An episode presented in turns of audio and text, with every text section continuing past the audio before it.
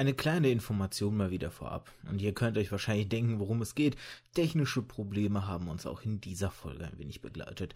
Seit einigen Folgen habe ich nämlich mit dem Setup, mit dem ich eigentlich zuletzt immer recht gute Erlebnisse gemacht habe oder Erfolge verzeichnet habe, besser gesagt, äh, ein paar technische Schwierigkeiten, so dass ich auf Alternativen ausweichen musste. Mit meinem heutigen Gast war das leider nicht anders. Und die Alternative, die wir erst nutzen wollten, hat dann auch nicht so ganz geklappt, ähm, wo es darum ging, über sein Handy mit äh, mir aufzunehmen, weil der Handyton dann oder das Handymikro eine deutlich bessere Qualität bewiesen hätte als sein im Laptop verbautes Mikrofon.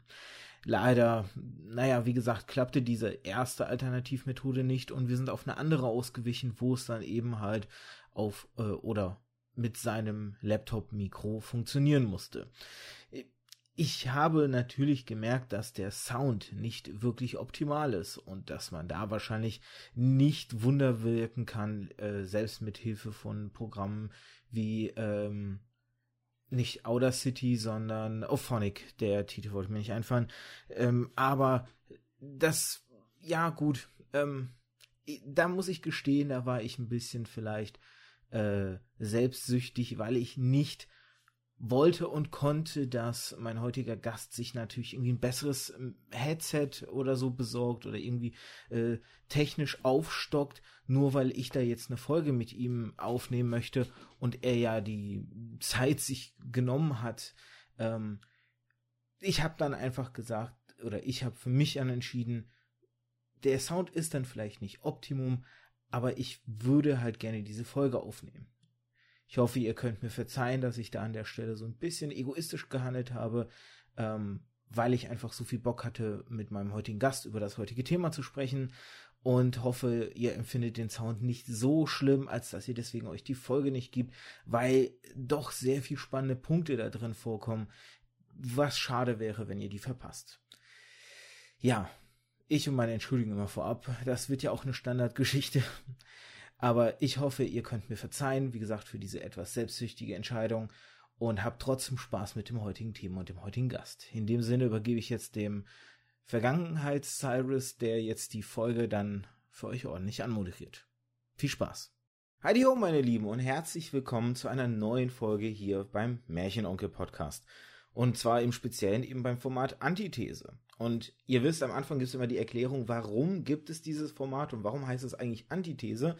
Das hat eigentlich mit meinen, ja, seit frühester Kindheit bestehenden Erfahrungen mit Storytelling in verschiedenen Medien zu tun. Ich habe natürlich Videospiele gespielt, ich habe Filme mir angeschaut, ich habe Bücher haufenweise gelesen, ausgeliehen in der Bibliothek meines Heimatorts und dann gelesen und natürlich auch Stories gibt's in vielen Medien. Äh, Comics fallen mir da noch spontan zum Beispiel ein. Und mit der Zeit habe ich so, ich sag mal, eine These entwickelt für mich, die da lautet, ein jedes Medium wird qualitativ besser durch eine gute Geschichte. Das ist schön, wenn man das erstmal so behauptet, aber irgendwie muss man dem ja so ein bisschen auf den Zahn fühlen. Das überprüfen. Stimmt die Aussage so? Oder findet man Gegenbeispiele? Und deswegen eben dieses Format Antithese und daher auch der Name.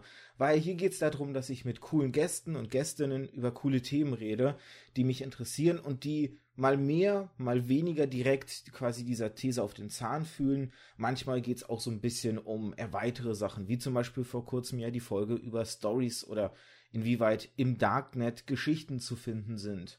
Und heute dagegen wird es wieder sehr direkt quasi so ein bisschen mit der Frage zu tun haben, aber dann auch wieder nicht. Denn es geht so ein bisschen darum, wie ist es eigentlich, wenn man ein Werk übernimmt, was man selber gar nicht begonnen hat.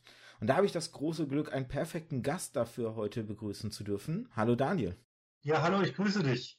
Freut mich, dass du Zeit gefunden hast. Ähm, für die Leute, die jetzt deine Stimme nicht sofort zuordnen können, das ist vielleicht weniger verwunderlich, aber deine Bücher wird man definitiv erkennen, denn du bist Daniel Holbe, ein, ja, wie man so im Allgemeinen sagen würde, Bestseller-Autor, denn deine Werke schaffen es immer wieder auf die Spiegel Bestsellerliste und auch die Werke, die du, und da sind wir so ein bisschen wieder beim Thema, die du quasi übernommen hast von einem anderen Autor, und zwar von Andreas Franz, der ja leider verstorben ist ähm, im Alter von 57 Jahren. Viel zu früh möchte man weinen, wenn man heute dran denkt, ne, dass Menschen mal locker dank der modernen Medizin bis an die 100 kommen können. Und das Ganze war im Herbst 2011, dass du die Reihe übernommen hast.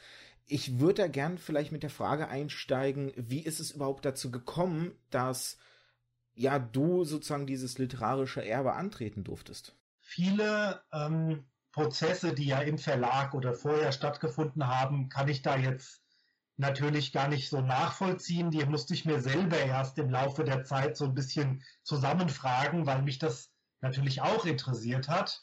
Aber ähm, ich hatte so ein Stück weit Kommissar Zufall, vielleicht auch Schicksal, wie auch immer man es nennen mag, hatte zu der Zeit, als man sich im Verlag gerade mit der Frage beschäftigte, wir haben da ein begonnenes Manuskript, einen Krimi, der eigentlich schon im Herbst veröffentlicht werden sollte. Und ähm, der Autor ist jetzt tatsächlich leider ganz plötzlich verstorben. Machen wir was damit? Was machen wir damit? Und vor allen Dingen, mit wem machen wir das Ganze? Mhm. Und, ähm, es ist tatsächlich, wie gesagt, Zufall oder Schicksal. Genau in dieser Zeit war ich in diesem Verlag auf dem Schreibtisch der Lektorin, ähm, die damals sogar schon Andreas Franz entdeckt hat, also mit der ich, die seit damals quasi mit am Start ist und bis heute mich auch noch betreut und ähm, mit einer eigenen Krimi-Idee auf dem Tisch. Und das führte wohl dazu, dass man sagte, okay, da haben wir einen unverbrauchten Autor, jemanden, der nicht irgendwie in seinen eigenen Projekten oder am Ende schon auf irgendwelchen Bestsellerlisten verhaftet ist und das vielleicht nur so unter ferner Liefen machen würde oder ganz anders, so in seinem, seinem Stil dem Ganzen aufdrücken würde, sondern wir haben da jemanden, der aus der Ecke Frankfurt kommt. Ich habe damals in Frankfurt studiert und gearbeitet, der einen äh, Kriminalroman in der Gegend schreiben möchte, das heißt, der auch die Zeit dafür hat, ähm, der ein Stück weit sicherlich formbar oder mit dem man sich gemeinsam ähm, da in diese Richtung entwickeln kann. Und ich glaube, das waren so diese entscheidenden Faktoren, dass man sagte, Mensch, okay, wir fragen da mal an, wir probieren das mal mit dem. Ja, so. Okay. Grob ja, das Ganze noch, äh, das war genau im Spätsommer 2011, ähm, das Ganze noch erstmal ganz unter dem Siegel Top Secret. Ja, wir reden erst drüber, wenn das wirklich konkret ist. Mhm. Ja, und so, so waren auch die Anfragen, die an mich kamen. Also da durfte man erstmal über gar nichts reden und dann musste man erstmal seine Verschwiegenheit versichern und dann konnte man immer mehr konkret werden. Aber in dem Moment, wo, wo mich die Erkenntnis traf, und das war relativ früh, Moment mal, die, die, die kreisen mit ihren Fragen, ja, auch Fragen erzählen eine Story, um das Thema gleich mal aufzugreifen. Ähm, die, die, äh, die, die, die, die kreisen mit ihren Fragen dieses Thema irgendwie so ein. Es geht immer mehr um Andreas Franz und Julia Durand. Ich dachte mal, das kann doch nicht sein, die werden mich doch wohl nicht etwa fragen. Und dann war die Frage auf dem Tisch. und dann musste ich mich damit auseinandersetzen. Wie war das erstmal dann in dem Moment, als die Frage dann wirklich kam? Weil, äh, oder anders gefragt, hattest du denn schon vorher irgendwie Verbindung zu Andreas Franz? Wart ihr irgendwie befreundet? Oder war das wirklich, ähm, dass du da selber aus allen Wolken gefallen bist? Es war, mal abgesehen davon, dass ich natürlich schon Autor war und schon ein Buch veröffentlicht hatte und mich natürlich auch dem Krimi ähm, verschrieben habe mit meinem Projekt, was ich da machen wollte, ähm, war es so, Andreas Franz und Julia Durand und ich, wir kannten uns auf derselben Ebene wie, wie viele, viele anderen auch, nämlich einfach nur als Leser, als Fan. Mhm. Nicht mehr, aber auch nicht weniger. Wäre es vermessen zu fragen, ähm, die, einen Vergleich aufzustellen, weil wenn du sagst, du warst dann Fan halt ähm, dieser Werke und durftest jetzt sozusagen das Zepter zu übernehmen, ähm, hatte das so ein Gefühl von, äh, dass oder oder anders gefragt, es gibt ja ähm, diese Bezeichnung der Fanfictions. Ich denke mal, der wird ja irgendwie mal untergekommen sein. Wenn Fans äh, in einem. Auf jeden Fall, ja. Okay, ja. Äh, einfach für die, für die Leute, die da draußen den Begriff nicht kennen, Fans ähm, haben immer wieder das Bedürfnis, eigene Geschichten in einem Werk, in einer Welt eines äh, äh, Fandoms, wie der Begriff ja ist, ähm, zu erschaffen. Zum Beispiel zu Harry Potter Fanfictions, wo dann eben die Geschichte nach dem siebten Band aus Fansicht weitererzählt wird und so. Hat es so ein bisschen so ein Feeling damals für dich gehabt, dass du als Fan jetzt dieses Zepter übernehmen darfst und die die Geschichten, die du vielleicht dir selber mal irgendwie rumgesponnen hast, ach, wäre das nicht cool, wenn ihr mal das oder jenes passieren würde, dass du die jetzt verwirklichen konntest? Oder kam dir dieser Vergleich nie in den Sinn? Ja und nein. Also tatsächlich ähm, sind, ich, ich, ich, teile das mal auf in zwei Antworten. Mhm. Dieses ähm, Fanfiction oder dieser Gedanke, in dem Moment, wo du ein Buch zuklappst, die Geschichte gerne weitererzählen zu wollen, ist einer der Hauptausschlaggründe, warum ich selber irgendwann mal zur Feder gegriffen, sprich zur Tastatur gegriffen habe. Denn das gab es praktisch also will ich sagen bei jedem Buch, aber immer wieder, ja, das, das fing mit Tom Sawyer, den, den erwähne ich wirklich sehr oft, wenn ich über meine, über meinen Werdegang auch als Leser natürlich oder auch als, als Mensch, der in Bezug zu Büchern steht, ähm, oder die Schatzinsel, das sind Sachen, die hätte ich gerne über viele, viele Bände weitererzählt, gewusst und da es niemand macht, macht man es halt eben in seinem Kopf selber. Ähm, das war für mich der Gedanke, Mensch, du hast so viele Ideen, nach jedem Buch hast du Ideen, mach doch mal selber was in die Richtung. Ich meine, klar, das, sind noch Welten dazwischen, das dann auch wirklich zu tun. Aber dieser Gedanke, dieses, dieses Bedürfnis, dass da noch mehr sein muss als nur dieses Buch, das ist mir wohl bekannt. Mhm. Und ähm, ich glaube, bei Julia Durand war es tatsächlich erstmal ähm, diese, also es traf mich im, im Keller der äh, Fachhochschule Frankfurt an einem heißen Spätsommertag erstmal wie am Brett vor den Kopf, ja, mit, dem ganzen Wechselbad der Gefühle, ähm, dass ich mir sagte, Mensch, was für eine Ehre, oh Gott, was für eine unlösbare Aufgabe, mit Gott, warum ausgerechnet ich und nicht irgendjemand anderes oder was auch immer. Also ich glaube, ich war da viel zu blockiert, vielleicht um erstmal ähm, dann solche Gedanken zu haben, aber ich konnte mich ja relativ schnell darauf verlassen, weil relativ klar auch vorgegeben war, ähm, du wirst das und das bekommen. Ähm, da muss dann das und das mit gemacht werden, ja, so und so ist der Stand der Dinge quasi, ja, abgeschriebenes mhm. Manuskript, wie auch immer.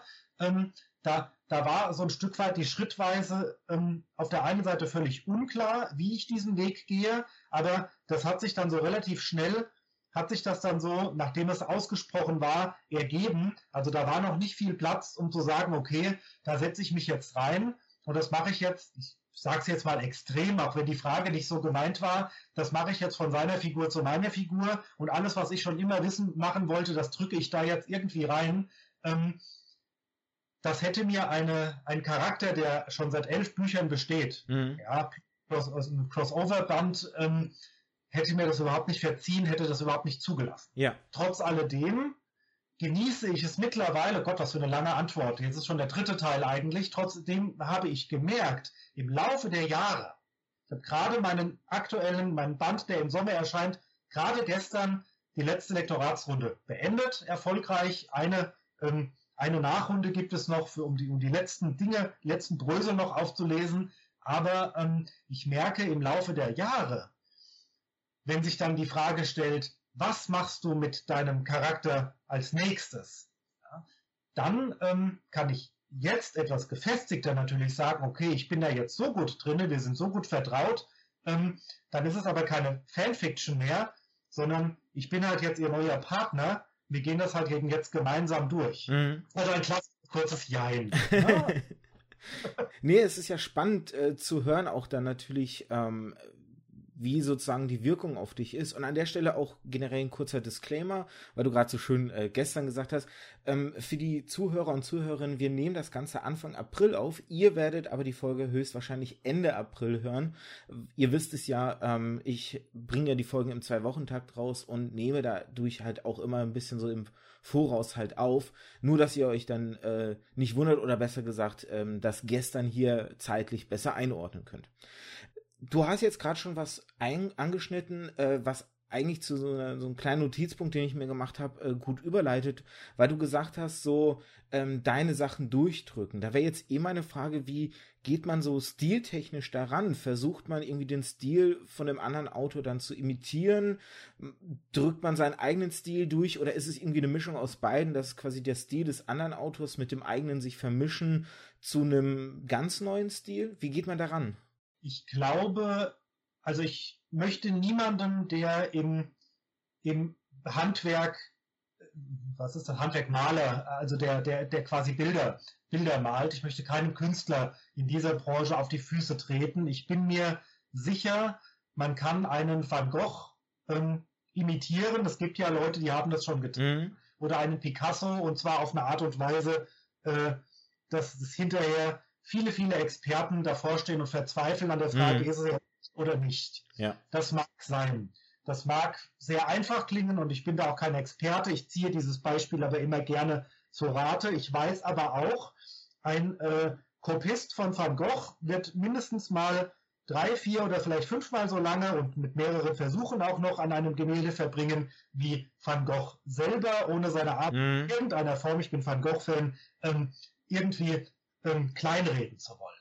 Ja. Ich weiß es, ich, ich kenne keinen Kollegen, der es erfolgreich geschafft hat. Ähm, allerdings habe ich mich jetzt, habe der Frage jetzt auch nicht irgendwie ewig lang nachgespürt, ähm, den Stil von irgendjemand anderem zu kopieren. Mhm. Ich glaube, würde ich das in irgendeiner Form versuchen, würde ich kein einziges Buch fertig bekommen, denn mhm. der erste oder die, die, die wichtigsten Tipps, die man ähm, immer wieder hört, wenn es darum geht, was für einen Tipp hat man für mich, wenn ich schreiben möchte, ist, schreib das, was du gerne liest, schreib das, was deiner eigenen Ausdrucksweise am nächsten kommt, also sowohl vom, vom, vom Gefallen her, als auch von dem, was der eigenen, dem eigenen Sprachbild oder dem, also wo man sich am vertrautesten, am wohlsten mitfühlt, denn das sind die Dinge, die gehen einem auch am leichtesten von den Lippen. Und wann immer, man kennt das Stammtisch, Familien oder enge Freundesituationen, egal wie gestochen man sich in irgendeiner Rolle ausdrücken kann, man verfällt immer wieder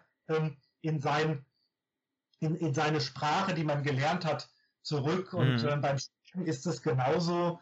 Ähm, natürlich schreibe ich das Genre Krimi, weil ich das Genre Krimi hier ähm, mit 90 Prozent oder 80 Prozent die meisten Bücher hier sind. Ich lese auch gerne andere Dinge, aber ähm, natürlich schreibe ich Krimis in der Gegend, in der ich mich auskenne, weil ich dann weiß, äh, da kann ich mich, also ich bin auf vertrautestmöglichem Terrain und ähm, ich habe ja damals eine Krimi-Idee eingereicht beim Verlag, woraufhin man ja auf mich kam und ähm, es ist tatsächlich wohl so, ähm, das, was ich damals abgeliefert habe, die 70 Probeseiten, die kamen vom Aufbau, von den, weiß ich nicht, von der, von, ich meine, es gibt Subjekt, Prädikat, Objekt und ein bisschen was dazwischen, ja.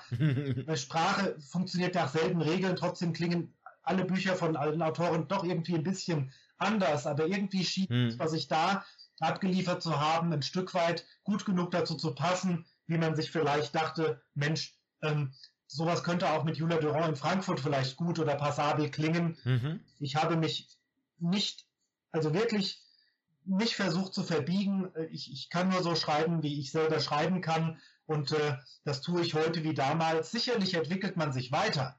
Das macht jeder. Ja. ja das, das kann man bei Andreas Franz lesen, das kann man bei allen anderen Kolleginnen und Kollegen und auch bei mir selber durchaus lesen. Und ich würde auch mein erstes Buch heute ein bisschen anders schreiben, sicherlich als damals. Das sind, das sind keine Dinge, die irgendwas mit diesem, mit, mit einem, mit einem, mit dem Versuch zu tun haben, irgendwie einen Stil zu kopieren. Ähm, ganz, ganz, ganz schwierig. Und ich habe bis heute nicht die Frage für mich beantwortet, ist es ein Lob oder ist es eher, also ist es ein Lob, worauf ich stolz, ich verwende das Wort stolz nicht so gerne, aber ist es, ist es was, was ich gerne höre oder was ich nicht so gerne höre, ähm, wenn jemand zu mir sagt, es ist überhaupt kein Unterschied, das, was du da schreibst, zu den Bänden wie früher. Mhm. Ist das für mich jetzt ein gutes oder ein schlechtes Merkmal? Das weiß ich nicht so genau. Ja, weil ähm, das heißt ja dann, habe ich gar keine Persönlichkeit oder sind die Persönlichkeiten des, des Schreibenden einfach nur ähnlich? Es ist für mich noch eine offene Frage. Ja, ich bedeutet mir natürlich viel, wenn jemand, der seit ersten Band dabei ist, so sagt, Mensch, ich kenne da keinen Unterschied, ich lese das ungebrochen von Band 1 bis 19 einfach egal welches. Das ist für mich natürlich schon erstmal ein großes Lob, aber ich würde nicht sagen, ähm, man kann nicht 100% gleich klingen und äh, das war auch nicht mein Versuch und ähm, ja, für mich immer wieder spannend und ich brauche bei jedem Buch, äh, du siehst, ich gebe wirklich lange Antworten. Gerne. Ähm, ich, ich, lebe davon, äh, 500 Seiten dicke Bücher zu schreiben. Äh, nein, ähm, jetzt habe ich aber den Faden verloren. Äh, ist, ich habe tatsächlich den Faden verloren. Mist aber. Kein Problem. Ähm, ich würde ja gerne tatsächlich auch dann ansetzen, weil ich fand jetzt gerade zum Beispiel, wie du es in den Raum gestellt hast, unfassbar faszinierend, weil ich so in dem ersten Moment, als du gerade gesagt hast, ähm, ist es als Lob zu verstehen oder, oder wie soll ich es für mich beantworten, instinktiv war bei mir sofort der Gedanke, wenn mir jemand sagen würde, es wäre kein Unterschied, wäre ich sofort irgendwie als Lob das zu verstehen. Aber als du dann so gesagt hast, so welche Fragen für dich dadurch aufkommen, so nach der nach dem Motto eben halt, ne, ähm, habe ich quasi dann keine Persönlichkeit als Autor und so. Äh, das war da bin ich dann wirklich kurz ins Stocken geraten, weil ich gedacht habe, okay, ja, von der Perspektive habe ich es nie betrachtet, weil instinktiv geht man natürlich immer erstmal davon aus, dass ähm, diese Aussage oder oder bin ich jetzt ausgegangen, dass diese Aussage natürlich als wohlwollend gemeint ist, weil sonst weil wenn man sich mal dann überlegt, okay, was wäre das Gegenstück? Das Gegenstück wäre, die Leser und Leserinnen merken einen Unterschied und im Zweifel gefällt er ihnen nicht. Und so abstrahiere ich halt das Lob für mich sozusagen raus. Ähm, dahingehend zum Beispiel auch, ich habe äh, Fanfictions ja jetzt schon in den Raum geworfen. Ich habe selber früher auch so quasi den Weg zum Schreiben gefunden, weil ich aus Werken, wenn die zu Ende waren, für mich haben die Welten deswegen nicht aufgehört zu existieren. Wenn das Buch dann, ja. äh, die Buchdecke zugeschlossen wurden, dachte ich, naja, aber die leben doch weiter, die erleben doch weiter Dinge halt. Und ähm, auf die Weise kam ich dann eben dazu, Fanfictions zu verschiedenen Fan, ähm, Fandoms, also zu, äh, zu Manga, zu Comics, zu Büchern, zu Filmen dann eben für mich zu verfassen.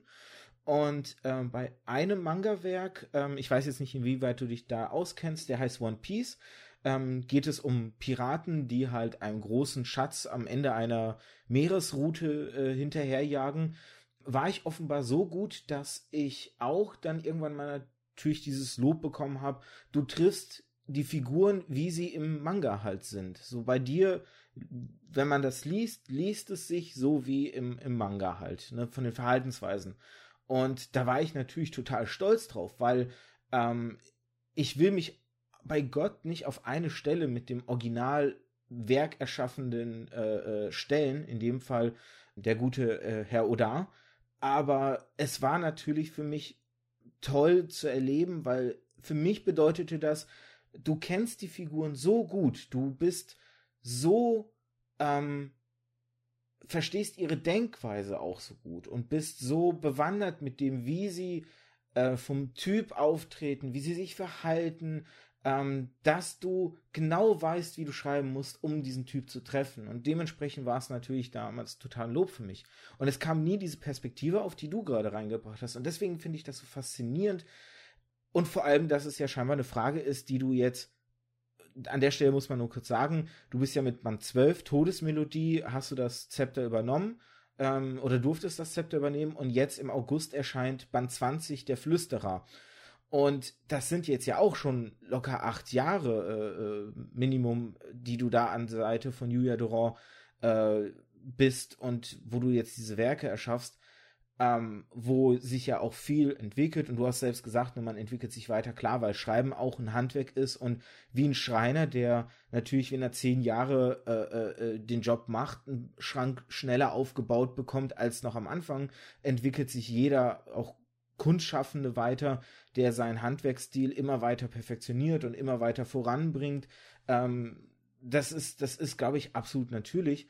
Aber diese Perspektive fand ich jetzt so faszinierend und um das vielleicht zu einer Frage hinzuleiten, denkst du, dass du überhaupt da je eine Antwort für dich finden wirst? Oder ist vielleicht diese Frage gar nicht so relevant, sondern es ist viel spannender, einfach ähm, sich zu betrachten, welchen Weg man zusammen gegangen ist mit der Figur. Dass man sich gar nicht fragen muss, so, imitiere ich jetzt einen Stil oder hat sich der Stil vermischt oder habe ich eine eigene Persönlichkeit, sondern einfach drauf schaut, was man erreicht hat und sagt, das ist alles gar nicht wichtig, weil wir haben einen, einen tollen Weg die letzten acht Jahre zusammen bestritten.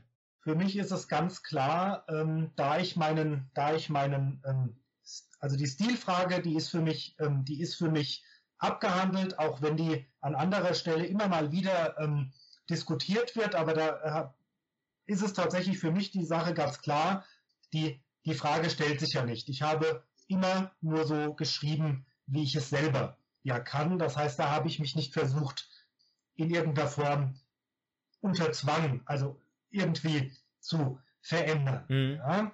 Das Lob steht natürlich also diese Fragen, die aufgeworfen sind, die sollen das Lob, was dahinter steckt, auch überhaupt nicht abmildern. Habe ich nicht so ich, verstanden, ja. Ich nehme das dankbar, ich nehme das dankbar an, nach wie vor, nicht nur, weil es mir als bis dato kaum bis wenig gelesenen äh, Erstlingsautor ja letzten Endes zu einer großen Beachtung und zu einem großen Erfolg verholfen hat, äh, diese, diese äh, Reihe, die sicherlich, wenn ich mit meinem eigenen Projekt durchgestartet wäre, ähm, viel, viel langsamer und äh, vielleicht bis heute nicht so erfolgreich verlaufen wäre. Ähm, also da sind erstmal, ist das Ganze ein Riesenpaket von Dankbarkeit aufgebaut, natürlich auf diesen hochtraumatischen Ereignissen, wo man sich ja hinterher letzten Endes wieder die Frage stellen kann, es wäre ja für alle erstmal besser gewesen, wenn natürlich Andreas Franz bis an die 100 Jahre geworden wäre, ganz klar. Mhm. Ja, also das sind ja so, sind ja sowieso ständig so Wechselbäder. Ja, es musste erst was ja. passieren, damit für mich was Gutes passieren kann. Das sind, also da, da kann man unendlich, ähm, also es ist unendlich, ähm, glaube ich, drüber, drüber sprechen und nachdenken. Und äh, deswegen sind diese Dinge auch immer, sind neun Jahre sogar, für mich so präsent, immer noch. Mhm. Ja, äh, als wenn es gestern gewesen wäre. Aber ähm, für mich bedeutet es eben gerade als Leute, die seit Mitte der 90er, ja, Ende der 90er dieser Reihe treu sind bis heute, ja, ist es zu 100 Prozent, weiß ich dieses Lob anzunehmen. Ein größeres Lob gibt es, glaube ich, nicht. Ja? Mhm. Und für mich ist es ähm, ein Stück weit, wenn sich diese Fragen, was ist denn jetzt, was ist denn jetzt dein eigenes oder auch nicht, wenn sich diese Frage stellt, hat mir der Verlag ja die Antwort ermöglicht. Er hat gesagt, nicht äh, vergiss deinen eigenen Kram, mach jetzt Jules Durand, ja. sondern er hat gesagt, leg deines erstmal in die Schublade, wir machen mal Jules Durand zusammen und dann können wir, und es war schon nach dem zweiten Durand-Band, und äh, dann können wir gerne deine Sache wieder aus der Schublade ziehen. Mhm. Das heißt, es ist auch Genre Krimi. Das ist sicherlich Stadt Frankfurt und hier äh, ländliche Bereiche, Wetter auf Vogelsberg. Ich, ich stecke gerade meine Nase etwas weiter. Ich würde mal sagen, generell Hessen, aber eben außerhalb der Großstadt. Das sind für mich so diese beiden, diese beiden Welten. Und ich würde auch da sagen, äh, möglicherweise ist der Stil, in mein, Stil in Anführungszeichen, ja, ich finde jetzt gleich nochmal ein anderes Wort dafür, ähm, die Stimmung in meinen eigenen Krimis eine andere als in Frankfurt. Und das wiederum hat aber was mit dem Setting, mit der Stadt oder dem Land, mit der mhm, ein Stück mhm. vielleicht Anonymität in einem äh, städtischen Hochhaus und der engen Vertrautheit auf, dem, auf einer dörflichen Gemeinschaft auf dem Land zu tun.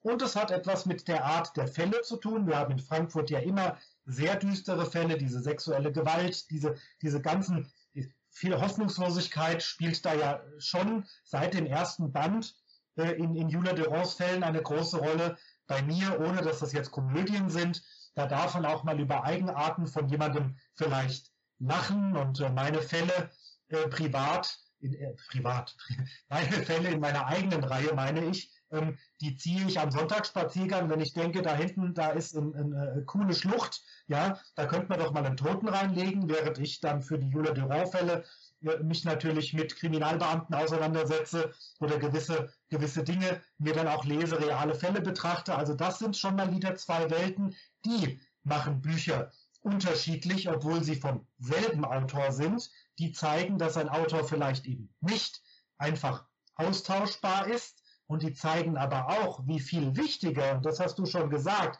wie viel wichtiger die Figuren nämlich sind und die Vertrautheit mit den Figuren und dass das eine viel wichtigere Frage ist als diese Stilfrage mhm. und, dass es, und dass es vielleicht deswegen dann ein hundertprozentiges Lob daran ist, wenn man, wenn man sagen kann, okay, Leute, erkennen ihre Julia Durand immer noch wieder und es ist immer noch dieselbe, auch wenn sie sich sicherlich weiterentwickelt hat. Sie ist nicht mehr Anfang 30, sie geht nicht mehr abends auf Studenten, auf Männerjagd, ähm, weil sie gewisse Dinge erlebt hat. Ja? Mhm. Aber ähm, sie hat sich ein Stück weit nachvollziehbar weiterentwickelt mhm. und da nimmt man sicherlich mehr Sicherheit, je mehr Bücher man schreibt und, äh, und ähm, ich glaube, ich glaube, das ist der Kernpunkt, weswegen es auch dann letzten Endes wieder sagt, nein, man ist, man ist dadurch nicht austauschbar, man, man, hat, man hat sich da gemeinsam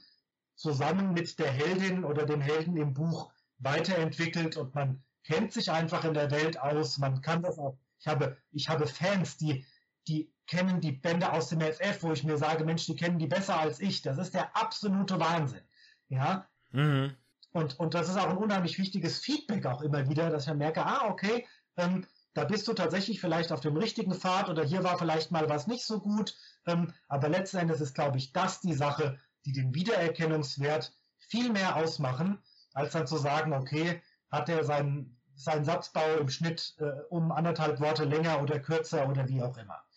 Ja. ja. Und ganz, ganz, ganz äh, letzter Satz dazu. Natürlich passiert es bei jedem Buch immer wieder, dass ich einen der Bände 1 bis 11 aufschlage und äh, ein paar Dialoge, Julia Durand und Frank Helmer lese, zu irgendeiner Szene, die vielleicht zu dem passt, was ich da gerade vor mir habe und denke, ja, genau, so ist sie damals mit umgegangen. Da war sie an der Stelle, war sie irgendwie flapsig oder da hat sie das gesagt und, und wie auch immer. Und ähm, das, davon lasse ich mich immer wieder mal ein bisschen, wie soll ich das sagen, reinspirieren. Keine Ahnung, schaffen wir jetzt ein neues Wort dafür. Also ich schreibe nicht ab, ja, aber ich gucke genau, was war denn schon mal da und dann begebe ich mich in die Stimmung, wie sie ganz, ganz früher auf gewisse Dinge reagiert hat. Dann denke ich mir, passt das heute noch? Ja. Und dann forme ich da, gebe ich da mal, streue ich da mal so einen kleinen, kleinen alten Impuls rein und ähm, dann weiß ich, okay, läuft, funktioniert. Du hast gerade eben dich so ein bisschen entschuldigt für deine lange Antwort. Das finde ich, musst du gar nicht machen, weil du in den Antworten so viele spannende Punkte immer anschneidest, dass ich gar nicht weiß, wo ich jetzt weitermachen möchte. Da sind so viele faszinierende Facetten drin. Ähm, Auch das Krimi-Autor, ne? Viele falsche Fakten legen und äh, den Leser bestmöglich verwirren. Ja. ähm, ich würde jetzt mal tatsächlich noch einen Punkt, äh, bevor ich noch mal ein bisschen genauer auf auch die Fanstimme eingehe, noch einen Punkt ähm, in, in Blick jetzt auf Andreas Franz gerne anschneiden. Und zwar, als du da, du hast ja schon erwähnt, ne, als der Verlag an, an dich herangetreten ist, war das auch so ein Wechselbad der Gefühle. Ähm, war denn auch sowas wie Angst vielleicht dabei, weil du vielleicht irgendwie das Gefühl hattest, dieser gewichtige Name Andreas Franz und das Erbe, was er hinterlassen hat, übt natürlich einen gewissen Druck auf dich aus, dass du natürlich möglichst gut in diese Fußstapfen reintreten möchtest? Oder bist du das relativ entspannt damals angegangen? Aber sowas von Angst. Also das war äh, gleich einer der ersten Gedanken, neben dem Gedanken, wow, also klar, das muss man jetzt auch mal so sagen dürfen, wenn wir mal so ganz ehrlich sind. Äh, natürlich lockt einen ein Stück weit dieser große, dieser große Erfolg. Also, wow, das ist ja, also, das ist eine Chance, die, also, klar, ne, lehnt man, lehnt man nicht ab. Wow, ich, ausgerechnet ich. Ja, sowas trifft einen ja nur wirklich, also, ja, normalerweise gar nicht. Ja, logisch. Mhm. Trifft, wäre, wäre gelogen, wenn ich nicht sage, klar, ja, da winkt, da winkt Erfolg, da winkt was Großes, das ist, das ist ganz fantastisch. Sicherlich, gehört mir zu dem Wechselbad dafür. Vor allen Dingen aber war dann da so, Mensch, ähm, klar, so dieser Gedanke, was, was für eine Ehre, okay, du musstest dich im März davon verabschieden, jeweils wieder von Julia Durand zu lesen. Stichwort Fanfiction, die hat auch noch so viel zu erleben und noch so viel zu erzählen. Gerade nach diesem letzten, nach diesem elften Band, wo so viele Fragen offen waren, also nicht Fragen, also so, wo so viele Dinge offen waren, wo sie mhm. entführt wurde, äh, vergewaltigt wurde, hinterher erstmal eine Auszeit nehmen muss. Alles in ein paar Sätzen im Epilog, wo man denkt, oh Mensch, Mau, Julia, du wirst doch jetzt bloß nicht aufhören. Und dann ausgerechnet stellte sich dann die Frage, Moment mal, Autor ist verstorben, kommt Julia Durand tatsächlich nicht mehr wieder. Wie fatal ist das denn? Ähm, natürlich an der Gedanke, du wirst wieder von ihr lesen, aber du wirst das Ganze schreiben. Ja, äh, äh, also so, so diese, diese Art des Denkens und dann natürlich diese, neben all dieser Ehre und all dieser, dieser ähm, ähm, dies, diesen Dingen, die da mit einem passieren, auch diese ersten kreative, kreativen äh, Lichtblitze, die einem da vielleicht schon kommen, dann dieser Gedanke, Mensch, aber du, aber, aber wieso denn du? Aber wie kannst du das denn machen? Und äh, sogar bis hin zu dem Gedanken, stell dir mal vor, das geht in irgendeiner Form in die Hose, du wirst nie wieder unter deinem Namen jemals irgendwo ein Buch veröffentlichen können. Also diese Angst, die war, die war ganz immens und äh, die hat mich auch sehr, sehr, sehr lange begleitet, bis ich dann festgestellt habe, da sind Menschen, ich erwähnte vorhin schon, äh, äh, die Dame, die Lektorin, Lektorin im Verlag, äh, die Andreas ja seiner, seinerzeit entdeckt hat, ähm, und im Gegensatz zu allen anderen Verlagen ja, ja gesagt hat, da sehe ich, da sehe ich was ganz Großes, wir machen das zusammen. Mhm. Und die Lektorin, die vielleicht nicht seit dem ersten Band, aber die dann auch schon relativ lange mit am Start war, mit der ich noch zusammenarbeite und äh, ganz, ganz viele andere Leute, wo ich so das Gefühl hatte, ah Mensch, die kennen Andreas Franz und Julia Durand schon praktisch von, von Geburt, von, also Helden, Heldinnengeburt von, von, von Buch Nummer eins an. Ähm, das sind ganz, ganz, ganz viele Leute, die helfen dir auf dem Weg zu bleiben irgendwo. Die sagen dir schon, wenn du dich vielleicht auf den Holzweg begibst, gemeinsam mit diesen Leuten, kannst du das in irgendeiner Form schaffen. Und mal ganz klar unter uns, nee, nee, also unter uns, unter uns allen, schöne Floskel rein, äh, kein Geheimnis, ähm, ich musste das doch probieren. Egal wie groß die Angst war, egal wie groß, das sage ich immer gerne, egal wie groß die Gefahr war, vielleicht damit zu scheitern, ja, oder das Ganze zu bereuen, aber hätte ich es gar nicht erst probiert, hätte ich es zu 100% bereut. Mhm. So bestand ist die Chance, dass ich es irgendwann mal sagen kann, ja, das war die richtige Entscheidung und davon bin ich ja bis heute überzeugt.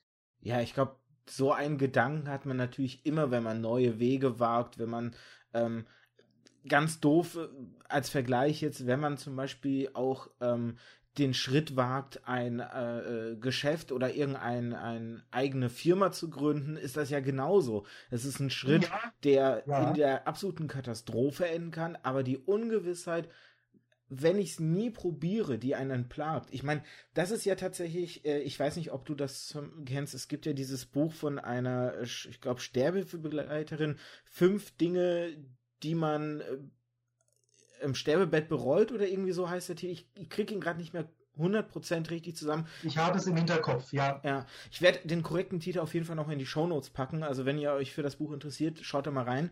Die hat ja im Grunde durch ihre langjährige Arbeit festgestellt, eine der Dinge, die die Leute quasi im Moment des nahenden Todes äh, äh, quasi äußern, ist die Reue, bestimmte Dinge nie probiert zu haben. Ja. Bestimmte Pfade, die als Möglichkeit offen standen, nicht genutzt zu haben. Und ich glaube, das ist tatsächlich wirklich etwas, was einen wie so ein Gespenst verfolgen kann dann das ganze Leben, wenn man nicht geschafft hat, diesen Mut aufzubringen. Das heißt jetzt nicht, ne, dass jeder äh, äh, blindlings irgendwie die Wege, die sich einem bieten, immer gehen kann oder sollte. Ne? Aber ähm, ich kann mir gut vorstellen, dass das natürlich auch wieder etwas ist, ähm, weil wir können halt nicht das Was wäre, wenn überprüfen. Wir können nicht beide Wege gehen und dann entscheiden, welchen fanden wir oder welcher ist am Ende der bessere gewesen. Diese Option steht uns allen leider Gottes nicht offen. Es sei denn, vielleicht in Science-Fiction-Roman, aber das ist dann halt eben auch wieder nur der Fantasie entsprungen. Und ich glaube aber wirklich, ähm, man hat halt manchmal, man hat so wenige Momente im Leben wirklich diese, diese, diese speziellen Weggabelungen. Ja, und dann sind ja auch oft andere Faktoren. Da hat man, um das Beispiel mit der, mit der, mit der Firma vielleicht nochmal aufzugreifen, hat man vielleicht schon irgendwie äh, Schulden aus bestimmten Gründen, dass man gar nicht überhaupt erst, na, man würde gerne vielleicht den Mut aufbringen, eine Firma zu eröffnen, aber man weiß, man wird das Geld nie bekommen, weil man vielleicht irgendwie schon gewisse Schulden hat oder ähm, äh, weiß ich nicht, dann, dann tut sich einem ein super tolles Jobangebot auf und man müsste wegziehen und kurz davor, weiß ich nicht, erkrankt ein Elternteil schwer und wird ein Pflegefall, sodass plötzlich dann dieser Weg einfach auch durch äußere Bedingungen verbaut ist. Ne? Es muss ja nicht allein nur der mangelnde Mut sein. Und deswegen an der Stelle auch lange Rede, wenig Sinn, ähm, wollte ich im Grunde nur auch die Hochachtung aussprechen, dass du halt für dich dann diesen Schritt gegangen bist, trotz dieses Drucks, den du ja sagst, den du durchaus verspürt hast und dich der Aufgabe gestellt hast. Und ne, ich finde, die, die Zeit hat dir recht gegeben, dass das halt eben eine gute Entscheidung war und dass du auf dem richtigen Weg bist, vor allem auch wenn du sagst, ne, dieses Feedback empfunden zu haben. An der Stelle Feedback würde ich auch direkt ansetzen, weil ich habe auf deiner Webseite hast du ja so einen Text über dich auch geschrieben und ähm, da hast du so zum Schluss des Textes so einen schönen Satz gesagt, ähm, äh, geschrieben, den ich jetzt nicht mehr im Wortlaut genau zusammenkriege, aber im Grunde geht es darum, ähm, das wirst du ja wahrscheinlich dann auch er erlebt haben auf Lesungen oder so, dass Leute ja immer wieder der Meinung sind, gerade in diesem entscheidenden zwölften Band, wo ja das Zepter übergeben wurde, äh, rauslesen zu können, welche Passagen von dir sind, welche Passagen von Andreas Franz sind. Ähm, wie ist es generell so mit dem Fanfeedback? Äh, hast, du hast es jetzt hier und da schon angeschnitten, aber hast du natürlich auch schon Stimmen gehört, die dann irgendwie meinen, ja, mit dir ist es schlechter geworden und wie geht man dann auch mit solchen Stimmen um, wenn sie da gewesen sind? Oder hast du nur immer positive äh, Rückmeldungen bekommen? Nein, überhaupt gar nicht. Also ich, äh, Andreas Franz Bücher, ähm, gerade die Julia Durand-Reihe, ist, ist eine Reihe, die, die von, von Band 1 an bis heute, also die, es gibt heute noch Leute, die lesen das zum ersten Mal äh, und oder steigen. Ich habe das bei jedem Buch, dass praktisch jemand sagt, ich kenne noch nichts von der Reihe, möchte ich kaum glauben manchmal. ich, ich, ich bin das erste Mal damit auseinandergesetzt oder setze mich das erste Mal damit auseinander. Vielleicht bei der Lesung, sagt, die Lesung hat mir gut gefallen, ich, ich nehme das jetzt mal mit und ähm, ja, vielleicht lesen die dann hinterher alle. Äh, das, ähm, was mich natürlich dann auch immer freut, den Verlag natürlich auch. Aber äh, von Anfang an, von Band 1 an, haben diese Bücher immer sehr stark polarisiert. Es gibt immer, immer Leute, ähm, die, die ganz vernichtend sich auch äh, mit Julia Durand als Charakter oder mit den Büchern an sich und so weiter auseinandersetzen. Ich weiß, es war für Andreas Franz so, ich weiß, es ist für, für die meisten, wenn nicht alle anderen Kollegen und auch für mich so, ähm, eine negative Kritik ist erstmal, ist erstmal ganz schlimm und insbesondere ähm, war es dann natürlich ähm, eine Bestätigung der Ängste, wenn es dann hieß, äh, okay, ähm, das ist nicht mehr Julia Durand, das ist nicht mehr Andreas Franz, gut, das ist naturgemäß so, aber äh, das ist äh, aus, aus welchen Gründen auch immer, ist das dann ganz schlecht.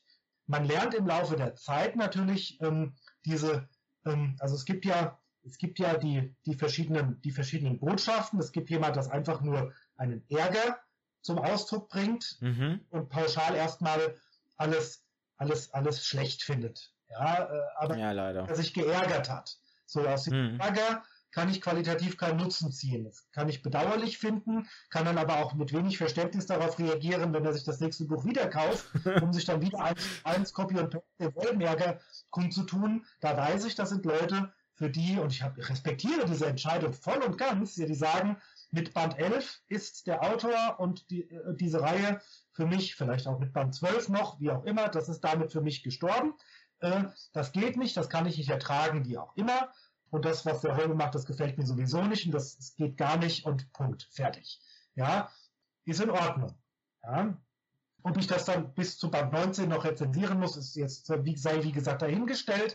Aber äh, damit muss ich leben, damit muss man generell, wenn man sich, äh, wenn man veröffentlicht, muss man, muss damit jeder leben. Mhm. Ja, in welcher Branche, ja, auch ein Van Gogh, auch ein Musiker, egal. Also egal, egal, egal welches Künstler, das ist das Los des Künstlers. Mhm. Und auf der anderen Seite weiß ich aber auch viel mehr als eine äh, fünf Sterne, Buch ist gut angekommen, Rezension ähm, gibt es ja auch. Ja. Aus der kann ich ja auch nichts ziehen. Mhm. Noch nicht mal persönliche Freude, weil ich habe das Buch selber nicht versendet. Ja, das hat ein, unser Online-Händler oder halt eben ein lokaler Buchhändler getan, aber nicht ich. Also Buch ist angekommen, ist fünf Sterne, hm, bringt mir auch nichts. Wenn jemand aber sagt, früher war das so und so und so und so, ja, Heute ist das ist alles nicht mehr dasselbe. Das ist schlecht, das ist schlecht, das, das gefällt mir nicht, das gefällt mir nicht, das gefällt mir nicht. Dann kann ich tatsächlich mittlerweile, das braucht ein paar Bücher, gebe ich zu. Dann kann ich mittlerweile sagen, okay, teile ich vielleicht nicht alles, aber vielleicht kann ich irgendwas rausziehen und zu sagen, okay, ähm, kannst du ja mal beim nächsten Band drauf achten. Ja. Ja. Schreibe ich einen Band, in dem Julia Durand äh, persönlich sehr angegriffen ist, ja, ähm, tödlicher Absturz, in der sie noch sehr viel, ähm, sehr viel persönlichen Frust mit sich rumtragen muss, ja, und die Leute schreiben hinterher, sie ist zu zickig, dann kann ich sagen, nimm ein beliebiges Band äh, oder nimm einen beliebigen Band, äh, ungerader, gibt, gibt ja Theorien wie bei Star Trek-Filmen auch, da haben wir das wieder, gerade, gerade Bände, wie auch immer, nimm einen der, was weiß ich, drei oder fünf Bände von Andreas Franz, ja, da ist sie noch viel zickiger, schreibe ich in dem nächsten Roman ein Band, in dem sie viel, will ich sagen, weichgespült, aber tatsächlich viel, viel umgänglicher ist, weil sie auch vielleicht eine ganz andere private Situation hat, äh, dann heißt es, ach, die ist ja total weichgespült. Also man muss immer gewichten, ähm, wie viel ziehe ich mir selber raus, ja, aber es gibt durchaus auch ähm, durchaus Hinweise, wo man sagen kann, okay, da könnte man tatsächlich den, den, den Schmerz über den, den vernichtenden einen Stern vielleicht mal äh, ausgeblendet, da könnte man qualitativ was rausziehen. Das tue ich dann auch. Also das, das geht mittlerweile. Und äh, das geht aber auch sehr viel im, im Feedback natürlich mit meinem Agenten, mit dem Lektorat, mit den Menschen im Verlag und natürlich auch immer ähm, mit dem großen Polster. Es sind ja zum Glück, äh, ist es der, der deutlich überwiegende Teil von den Leuten, die sagen, oh Mensch, wow, ähm, von Danke, dass Julia Durand weiterleben darf, wie Mensch, was war das für ein toller letzter Fall, wo ich mir sage, na, okay, ähm, größtenteils bist du ja dann eben doch irgendwie auf dem richtigen Weg, ja, ähm, geh weiter, leg das nächste Buch wieder dem alten Team vor, die dir schon vorher, bevor es überhaupt ins Endlektorat geht, sagen, das passt zur Reihe, da bist du immer noch richtig auf Kurs. Und ähm, das wird auch für die meisten hinterher funktionieren und das tut es ja dann auch. Ja? Und äh, so lässt es sich, glaube ich, ganz gut. Wenn andersrum wäre, wäre es schlimmer. Dann hätte es allerdings auch keine neuen weiteren Bände gegeben mit mir. Wenn man tatsächlich sagen würde, okay, es ist messbar, alles nur noch schlecht und 90 Prozent der Leute sagen, es ist schlecht und die Leute ähm, kaufen es nicht mehr und wollen es nicht mehr lesen und lehnen es auch alle ab. Aber dem ist ja nicht so. Ja, vor allem denke ich halt auch, ähm, sowieso konstruktive Kritik ist immer sowieso die wertvollste, wie du schon gesagt hast. Und ja, und, und auch Lob würde ich fast sagen. Also was ich immer wieder den Eindruck habe, ist, wir Menschen tendieren halt einfach natürlich, wenn uns Dinge gefallen, das weniger kund zu tun, als wenn uns Dinge missfallen.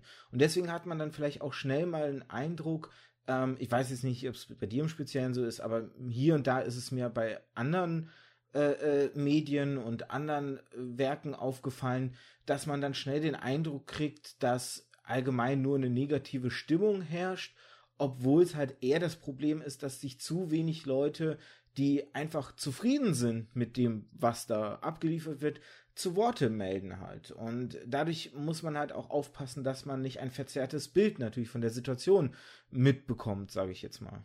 Ja, es ist tatsächlich so, ich bekomme, äh, ich bekomme auf ganz vielen Wegen und so mache ich es selber nämlich auch. Ähm, bekomme ich ähm, positive Rückmeldungen zugetragen, die sich eben zum Beispiel nicht, mhm. obwohl es ja immer noch überwiegend ist, ja, ab, die, die aber nicht äh, dann irgendwo sich messbar in irgendwie 4,4 Sternen äh, dann da irgendwo in der Statistik auftauchen. Und ähm, ich habe das selber bei mir gemerkt. Ich, ähm, ich selber, wenn ich irgendwo Frust habe, natürlich möchte man Frust möglichst laut kundtun und, und äh, mal richtig rumpeln und poltern vielleicht. Äh, ich, ich mache es nicht. Ich äh, schreibe keine Rezensionen, weder so noch so.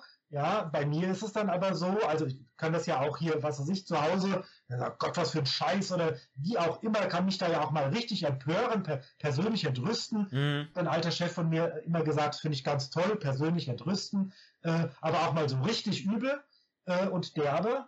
Ähm, wenn mir aber jetzt etwas, manchmal habe ich das Bedürfnis, wenn, wenn ich etwas richtig unglaublich gigantisch gut finde, ähm, dann habe ich auch schon den Weg gewählt, anstatt das irgendwo zu rezensieren, wäre vielleicht manchmal gar nicht verkehrt, aber dass ich dann lieber den Menschen persönlich anspreche, sage ich, hier Mensch, ähm, das war sowas von wichtig, das war sowas von gut, das war sowas von toll. Danke, dass du das gemacht hast oder hervorragend. Mhm. Bitte mehr davon.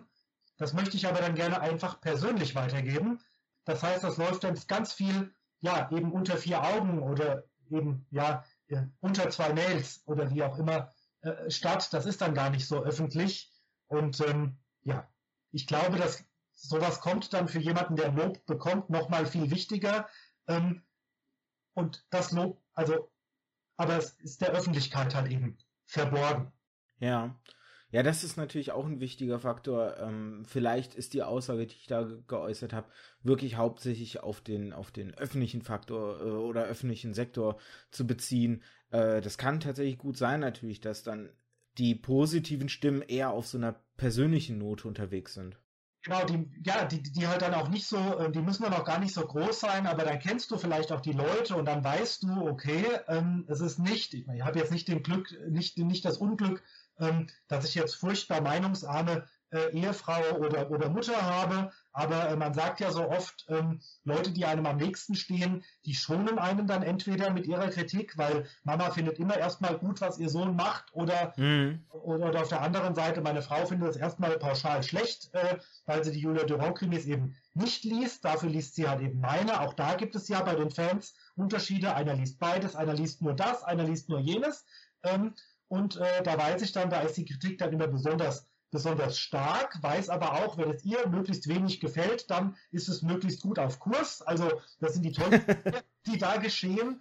Aber ähm, was ich sagen wollte, von Leuten, die ich persönlich, die, von denen ich weiß, wie ich ticke, ja, da weiß ich dann, wenn jemand sagt, ach, das, das ist wieder krass oder ach, das ist wieder besonders schlimm oder, äh, oder eben auch, oh Mensch, das, das ist der Wahnsinn, wo ich dann sage, da weiß ich, kenne Leser, die, die gucken zu 80 Prozent auf Julia Durand und nur zu 20 Prozent auf den Fall.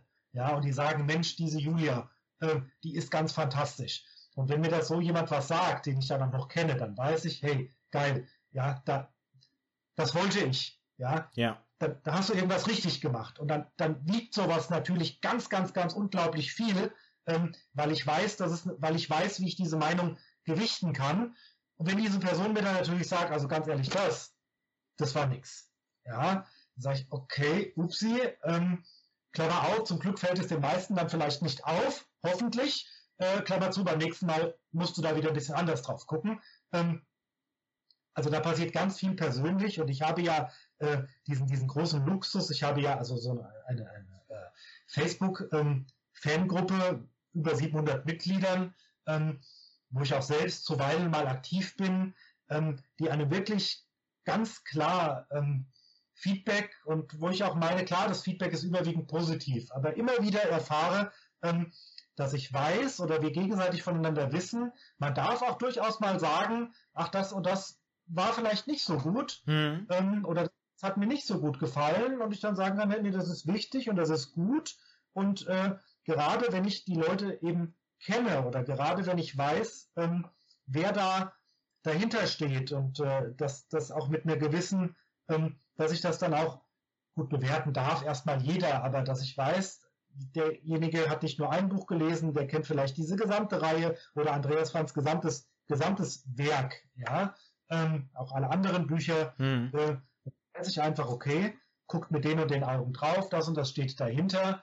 Das sind für mich ganz, ganz, ganz unglaublich wichtige Feedbacks. Da kenne ich auch die Fans, von denen ich weiß, die kennen sich in den Büchern viel besser aus als ich. Man hat eine ganz andere Einordnung natürlich, einfach wenn man weiß, äh, die Person hat da so dieses gewisse Background-Wissen, dann, dann so, ist das. Wenn dann da was Positives kommt, dann kann ich mittlerweile, ist, ist, ich stimme dir vollkommen zu, dass ähm, fünf positive wiegen so viel wie eine negative, ganz klar. Also das ist hm. nie ausgewogen sein, äh, weil das, das nimmt man sich, Lob nimmt man äh, also Kritik kann man eher versuchen abprallen zu lassen, da sagen, der ist eh blöd. Ja, ähm, ein Lob, ähm, das verfliegt ganz, ganz schnell. Mhm. Ähm, ja, so ist, ist unsere Natur. Aber diese gewisse Dinge weiß ich, äh, ich, ich habe, habe genug Feedback, genug, genug Rückkopplung, wo ich sage, da kannst du dir wirklich, ähm, da kannst du dir wirklich wichtige, wichtiges Feedback rausziehen, äh, egal in welche Richtung. Und wenn es dann auch wirklich ein großes, großes Lob ist, dann, kann, dann geht das immer wieder runter. Also das ist dann nicht einmal schnell verpufft, sondern da weiß ich, ähm, da, da fühle ich mich wirklich durch gestärkt. Das, das bestärkt mich in meinem Arbeiten und in meinem Sein. Und äh, es ist mir eben nicht, auch das könnte man als Künstler, hat man das Recht zu sagen, es ist mir egal, liebt mich oder hasst mich, ja, äh, äh Klaus Kinski, wie auch immer, ja, ähm, wer mich kritisiert, dem, der wird mit, mit einer verbalen, mit einem verbalen Attacke überhäuft, dass er sich davon nicht mehr erholen kann. Nein, äh, es ist in Ordnung. Und ähm, ja. Die Zeit schreitet ganz schön schnell voran. Ich würde aber gerne noch einen Aspekt ähm, aufgreifen zu dem Bereich, wie du auch an das Schreiben rangehst, ähm, den wir so, so als Abschlussblock vielleicht dann ähm, thematisieren können. Und zwar hast du ja jetzt zum Beispiel schon erwähnt, dass du dann auch äh, mal in die alten Werke reinschaust, um so ein bisschen auch ein Feeling zu kriegen, wie waren die Figuren damals, ne? Passt das heute noch zu den Figuren? Ähm, ich bin jetzt äh, aus dem Bereich oder ich, ich bin leidenschaftlicher Pen-Paper-Rollenspieler und was mir immer wieder auffällt, ist, diese Figuren, die Spiele, die ich da erschaffe, die entwickeln bei mir irgendwann so eine Art Eigenleben. Da ist es dann nicht mehr so, dass ich als Arthur überlege, wie würde jetzt Figur X und Y handeln, das, das würde einfach zu lange dauern. Das ist dann ein so intuitives, instinktives Reagieren auf äh, Erlebnisse, dass ich dann im Nachhinein eher, wenn ich so retroperspektivisch draufschaue, sage, ja, das war total logisch, dass jetzt die Figur so und so gehandelt hat. Und dann merke wirklich, okay, äh, es ist, als würden sie ein Eigenleben entwickeln. Hast du das bei den Büchern auch so? Oder funktioniert das überhaupt, wenn man eine Figur dann natürlich erst mal nach elf Büchern übernimmt? Die hat dann ja gewissermaßen schon vielleicht ein Eigenleben entwickelt, dass man sich auch fragen muss, kann ich das so fortführen oder wird die bei mir ein anderes Eigenleben entwickeln? Wie ist das da, deine, dein Blick da drauf? Also ich hatte das große oder hm, das große Glück, sage ich mal so, dass das total zynisch, das so zu sagen, äh, dass Julia Durand, ich hatte es vorhin gesagt, diese, diese, diese traumatischen er Erlebnisse ähm, hatte in Band Nummer 11. Mhm. Heißt, das war ganz klar, das bedeutet für sie, in, in einem Verlies gefangen zu sein und tatsächlich körperlich äh, misshandelt und sogar äh, sexuell missbraucht worden zu sein, ist eine Sache, ähm, das ist natürlich die erste Linie, schreibst du als Mann wieder mal über was, was einer Frau passiert. Äh, also gerade so ein Erlebnis, das ist ja schon mal pauschal erstmal so gar nicht möglich. Ähm, dann ist es so, ähm, das ist natürlich, eine, ist natürlich ein Erlebnis, wo du denkst, hey, wow, da gehört für einen Schriftsteller schon viel Mut dazu, sowas mit seiner Heldin zu machen. Mhm. Das war Andreas Franz, das war Andreas Franz nach elf Bänden äh, mit Julia Durand, da war das einfach irgendwo möglich. Mhm. Und dann dachte ich mir, ähm, und dann, dann stehst du aber an diesem Punkt, das macht etwas mit einer Person. Und dann hatten wir, oder dann hatte, äh, dann hatte Andreas in diesem, in diesem Entwurf für, für ähm, Todesmelodie in der Handlung einen Zwei-Jahres-Sprung angelegt. Mhm. Möglichkeit hatte, innerhalb von einem Buch, ohne, ähm, ohne dass ich mir dasselbe aus dem Ärmel schütteln musste, äh, vielleicht hätte er, sich, hätte er sich damit auch leicht gemacht, Julia Durand erstmal da abzuholen, nach, nach einer gewissen Auszeit, in der sie sicherlich dann auch psychologisch und so weiter äh, sich mit dieser Sache medizinisch, mit, mit die, diese ganze Sache versucht in irgendeiner Form zu überwinden. Mhm. Ja, äh, auf der anderen Seite dann zurück in den Dienst kehrt. Also quasi die perfekte Situation eigentlich für eine Heldenreise, ja, Held in einer, wie in dem, in einer neuen Welt, ja, in der er sich zurechtfinden muss. Ähm, die, die, die äh, in dieser Situation wieder in den Band geworfen wird und eine andere Julia Durand, auch wenn sie noch dieselbe ist, trotzdem eine andere veränderte Julia Durand ist zu früher und über diesen Zeitsprung von zwei Jahren dann die Möglichkeit, wieder ein Stück weit zu ihrer Persönlichkeit, denn ich sage ja, Persönlichkeit bleibt in irgendeiner Form ja bestehen, mhm. äh, wie der Stil, ja, ähm, dann auch wieder zu, zu den großen ähm, alltäglichen Dingen ihrer Persönlichkeit zurückzufinden. Ich streite mich immer mit mir selber drüber, sage immer, Menschen verändern sich nicht. Äh, sicherlich verändern sich Menschen, aber gewisse Dinge von unserem Wesen bleiben einfach gleich. Mhm. Äh, Bewältigungsstrategien, wie, wie, auch immer, und äh, Vorlieben und so weiter. Also viele Dinge bleiben gleich. Und ähm, das heißt, ich konnte viel Vertrautes als Leser nach diesem Zwei-Jahressprung dann einfach wieder mit ihr weitermachen und konnte vorher den Fokus drauf richten. Da hat sich etwas an ihr verändert was hat sich verändert und konnte mich daran tatsächlich abarbeiten. Das hat mir unglaublich geholfen, als vom Leser, vom Julia Durand Leser in den Julia Durand Schreiber zu wechseln, weil sie mir tatsächlich, das sage ich ihr, das klingt immer so total bescheuert, aber viele Kollegen sagen das und das müsst ihr, müssen die Leser wirklich glauben. Ähm, die führen uns manchmal das Händchen, diese starken Charaktere, die stehen neben uns und die geben uns, Entschuldigung, die geben uns in Szenen durchaus das Gefühl, ähm, nee, das, was du da gerade mit mir machst, da gehe ich nicht mit, das passt nicht zu mir und das merke ich beim Schreiben. Das heißt, die führen uns auch schon das Händchen. Das ist nicht nur einfach so dahergesagt, das, das stimmt tatsächlich und gerade eine Julia Durand kann das ziemlich gut. Äh, das hat mir diesen Start ungemein erleichtert, auch wenn da wieder hochdramatische Ereignisse für sie, auch für nicht nur für, für mich als Fortschreiber, sondern eben auch für sie als Heldin ähm, dem zugrunde gelegen haben. So konnten wir uns da gemeinsam irgendwie durchbeißen. Und ist es dann so, ähm, dass du dir trotzdem aber manchmal vielleicht noch die Frage stellst, wie hätte Andreas Franz das jetzt geschrieben? Weil, wenn du schon so sagst, ne, dass du manchmal zurück in die Bücher schaust, um so ein bisschen auch abzugleichen, ne, passt das einfach noch zu dem, wie die Figur ist? Hast du dir auch die Frage dann irgendwann mal schon mal gestellt, so mittendrin? Ja, jein. Es, es ist, ähm, hier dieses Thema, also eines der großen Thema war, ähm, da konnte ich dann allerdings zum Glück ja noch mit, mit Frau Franz dann auch drüber sprechen, ähm, dass er tatsächlich gesagt hat, Mensch, äh, wenigstens Julia Durand soll es nach, nach Jahren des Kampfes endlich mal schaffen, das Rauchen hinter sich zu lassen. Da steckt ja so ein Stück weit autobiografisches drin. Mhm. Das machen Autoren mit unseren Figuren ja, ja generell gerne. Und äh, dann, da habe ich gesagt, Mensch, ähm, das, das schafft sie jetzt einfach mal, das kriegt sie jetzt einfach mal hin äh, wenn es doch auch schon so angedacht war. Und dann gibt es gewisse Dinge, die naturgemäß sich, äh, sich ähm, zutragen. Zum Beispiel, dass ihr Vater stirbt. Ja, das musste irgendwann bei jemandem hoch über 80 einfach auch mal passieren. Mhm. Und äh, dann den Band finden, an dem ich das einbauen kann. Und ähm, also viele Dinge ergeben sich eben im Laufe einer Reihe ein Stück weit automatisch. Für sie Tick-Tack, Uhr endgültig vorbei, Kinder zu kriegen. Ja, haben wir noch mal bearbeitet ja, das sind Dinge, mit denen hätte sich Andreas Franz auch auseinandersetzen müssen. Und natürlich kann ich mir nicht die Frage beantworten, hätte er es genauso gemacht, aber gewisse Dinge, ja, ähm, mhm.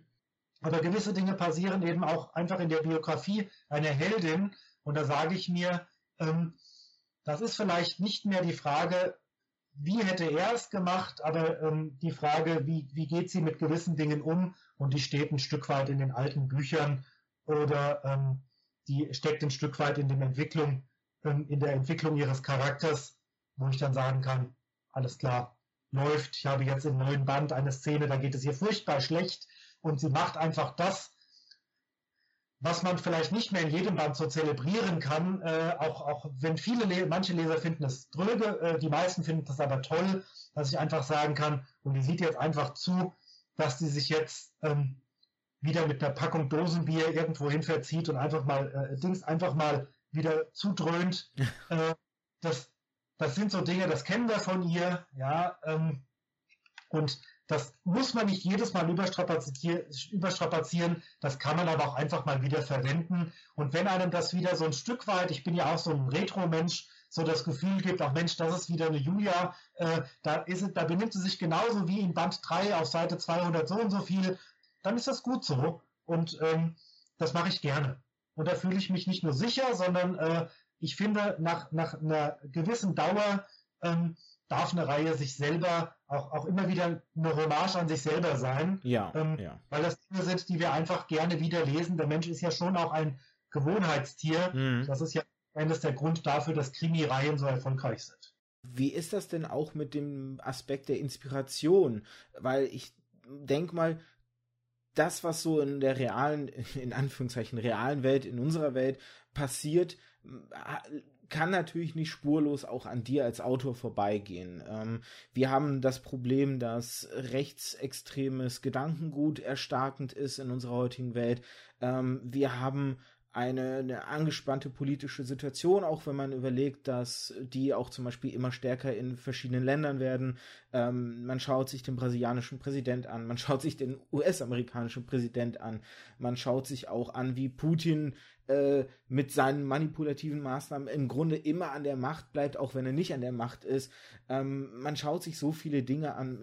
Jetzt ist natürlich, während wir aufnehmen, sind wir mitten in der Corona-Krise. Auch das natürlich auf wirtschaftlicher Ebene und auch mit jedem Menschen persönlich. Ne? Der eine verkraftet es besser im Homeoffice zu arbeiten, dem anderen fällt die Decke auf den Kopf. Ähm, so viele Dinge, die, die im echten Leben passieren, die natürlich auch mit einem selber was machen, mit der Perspektive, wie man auch auf Dinge schaut. Dann wird man vielleicht selber irgendwann Vater, dann hat man natürlich auch zum Beispiel einen anderen Blick darauf, wenn in Filmen ähm, augenscheinlich Gewalt gegen Kinder verübt wird. Man hört es dann immer wieder, dass dann Väter oder Mütter sagen, früher hatte ich damit kein Problem, heute kann ich mir so Szenen nicht mehr anschauen. Oder dass äh, Tierbesitzer dann Probleme haben, wenn ein Tier im Film verstirbt. Das ist zum Beispiel die Perspektive, die ich einnehmen kann. Ich habe noch kein Kind, deswegen kann ich dazu nichts sagen, aber ich erlebe es immer wieder, dass ich äh, äh, mir nicht ansehen kann, wenn Tiere in Filmen leiden. So, das bricht mir das Herz. Und auch wenn man dann natürlich schreibt, wenn man Werke erschafft, ist das natürlich alles irgendetwas, was ja Einfluss auf einen nimmt, wie man wahrscheinlich rangeht, oder? Auf jeden Fall. Ähm, ich äh, schreibe die Bücher ja meistens so ähm, mit einem halben, dreiviertel Jahr, manchmal ein Jahr, kommt immer auf die Handlung an, mit, mit einem gewissen Versatz, zeitlichen Versatz. Hm. Und äh, natürlich, ähm, wenn ich schon recherchiere, weil ich Bücher ja immer vorplane, ähm, dann weiß ich, ja, das spielt genau jetzt, gut zu wissen. Ähm, dann kommt da vielleicht mal so die eine oder andere Notiz. Äh, auf der anderen Seite ähm, ist es gerade in den Julia Durand-Bänden, hat Andreas Franz auch gemacht, ist es schon wichtig, ähm, Leuten sehr düstere Seiten aufzuzeigen, ähm, den Finger, ich zitiere ihn damit, immer wieder in gewisse Wunden zu legen ohne dabei aber halt eben mit erhobenem Zeigefinger den Leuten sagen, du, ihr dürft jetzt aber nicht rechts sein oder äh, es ist aber, ähm, ihr müsst jetzt aber alle euch hier, ähm, weiß ich nicht, für Sea-Watch ähm, äh, engagieren und so weiter. Mhm. Ähm, das darf man sicherlich auf anderen Wege tun, aber man muss in Büchern abwägen, okay, habe ich, mache ich ausschließlich Unterhaltung, mache ich Unterhaltung mit einem gewissen gesellschaftlichen Anspruch, den ich als Ex-Sozialarbeiter durchaus bei mir in den Büchern schon auch genauso sehe, wie Andreas Franz das getan hat, aber eben ähm, dann mit der Vorsicht, okay, aber du, du wirst jetzt niemandem irgendwo äh, vorschreiben, wie er leben soll. Das, das Maximum, was ich gesagt habe, ich habe in dem Buch, als es um Gewalt gegen Frauen wieder sehr stark ging, wo ich gesagt habe, seid seid wachsam oder ich, ich habe es jetzt gerade nicht vorliegen, äh, in kalter Schnitt, wo es, wo es äh, genau auch um mm. Metallverstümmelung geht. Ich sage, das ist nicht nur ein Problem in Afrika, das ist auch ein Problem hier. Und äh, wo ich letzten Endes im Epilog dazu ermutigt habe, hinzusehen, ähm, das ist dann aber auch das Maximum eigentlich, was geht. Ich versuche Dinge zu erwähnen. Ich versuche aktuelle Dinge, ähm, sei es, wenn ich mal wieder einen äh, Fliegerbombenfund in Frankfurt habe, der Julia Durands Arbeitsweg ähm, beeinflusst, muss ich gucken, wann genau war der. Gut, mittlerweile ist er ja praktisch alle zwei Monate, das heißt, da treffe ich eigentlich immer. Ähm, ähm, und äh, wenn ich dann gewisse politische Dinge, die in irgendeiner Zeit, wenn ich sie ja dann schon so festlege, passieren, die muss ich dann natürlich erwähnen aber ähm, das Ganze mit dem mit der nötigen Vorsicht oder mit dem Abstand zu sagen, okay, ähm, man soll jetzt im Buch natürlich jetzt nicht irgendwie ähm, das Ganze zu weit ausbreiten, aber jetzt nur mal so dahingesponnen. Ähm, ich habe ja zwei Kommissare im letzten Band heiraten lassen. Man stelle sich vor, ich hätte es mir für den nächsten Band aufgespart. Sie würden jetzt natürlich in Frankfurt hinter der Glasscheibe sitzen ähm, und würden eine zwei Minuten Standesamt-Hochzeit haben. Uns wird zum Beispiel gerade diese, diese Corona-Krise wird uns auch uns als Schriftsteller, wenn wir eine Realität, die jetzt spielt, abbilden, dann in einem Jahr oder in zwei Jahren, äh, das wird uns ganz stark beeinflussen. Ich habe einen Hessentagskrimi geschrieben. Krimis werden anderthalb Jahre im Vorhinein geplant. Der ist praktisch, muss das Buch vor dem Tag fertig sein, auch wenn es erst nächstes Jahr veröffentlicht wird. Ähm, das ähm, hatte zum Glück bestand noch die Möglichkeit, das ganze Ding entsprechend umzuschreiben. Äh, ansonsten hätten wir vielleicht, weiß ich nicht, ein Jahr lang ohne Buch leben müssen. Also Dinge ähm, beeinflussen Bücher auf verschiedenen Ebenen ganz immens, aber ähm, ich muss es immer wieder ein Stück weit runterbrechen und zu sagen, was die Handlung steht im Vordergrund, die Handlung und die Kommissare natürlich, die Persönlichkeit, Politik und der Zeigefinger, also gerne in der Wunde, aber nicht erhoben, mhm, mh. darf spürbar sein, darf anwesend sein, darf nicht so herausgelöst aus allem sein, aber es darf auch nicht zu dominant sein. Muss es auch nicht, glaube ich. Wie ist denn das ich denke mal, wahrscheinlich geht's dann, ist ja spannender, anstatt irgendwie mit einem mahnenden Zeigefinger daherzukommen, ähm, eher Perspektiven aufzuwerfen, Fragen aufzuwerfen, die dann die Personen, die dann hinterher das Werk lesen, sie für sich selbst beantworten müssen, so die, die Findungsfrage, oder? Ja, auf jeden Fall. Auch das ähm, ein Zitat von Andreas Franz. Er sagte, äh, er möchte durchaus damit zum Nachdenken anregen, denn er hat mal gesagt, äh, die Realität ist tatsächlich noch schlimmer als das, was wir uns, Klammer auf, das ist jetzt kein Zitat, weil die Fälle ja schon auch auf realen Fällen immer fußen, aber als das, was wir uns für die Bücher ausdenken. Und äh, ich glaube, wenn man sich das beim Lesen und gerade wenn man auch dieses Zitat von Andreas Franz, ja, durch die meisten Fans kennen das, ähm, diese Aussage, ähm, wenn man sich das beim Lesen immer vor Augen führt und dann wirklich abscheuliche Verbrechen ähm, lesen muss, dann glaube ich, dann macht das schon was mit einem und ähm, gerade vor dieser schönen Kulisse, die er dann nach Frankfurt wieder bietet, also auch mit diesem ganz knallhart, mit diesem, mit diesem Kontrast ja auch gespielt, ähm, dann darf einer das, glaube ich, schon während des Falles in dem Bewusstsein, da ist wieder irgendein realer Fall ähm, fürs Buch fiktiv aufbereitet und verarbeitet, ähm, der sich in Realität natürlich nicht immer in Frankfurt abgespielt haben muss, das ist auch klar. Aber ähm, wenn ich weiß, Mensch, so etwas, das, das fußt in irgendeiner Form auf realen Begebenheiten, ja, das gibt es in Wirklichkeit auch. Verdammt noch einmal, was geht's mir so gut, was ist die Welt so schlecht? Und äh, hinterher trotzdem aber auch das Gefühl haben, wenigstens in diesem Buch ist der Fall geklärt, der Täter gefasst und auch trotzdem bei Jules Durand immer ein Stück weit äh, Unzufriedenheit, dass man sagt, oh Gott, der wandert halt jetzt mal ein paar Jahre ein, danach ist er halt auch irgendwann mal wieder frei. Also das darf schon auch passieren. Das hat Andreas Franz immer ganz bewusst eingesetzt. Ähm, ähm, diese Erleichterung, Fall ist gelöst, Krimi zu, Welt draußen ist viel schöner, aber ein Stück weit bleibt was übrig, was mir sagt, Mensch, äh, da draußen passieren ganz furchtbare Dinge, ist aber auch okay, sollten wir nicht aus den Augen verlieren. Ähm, ja, doch.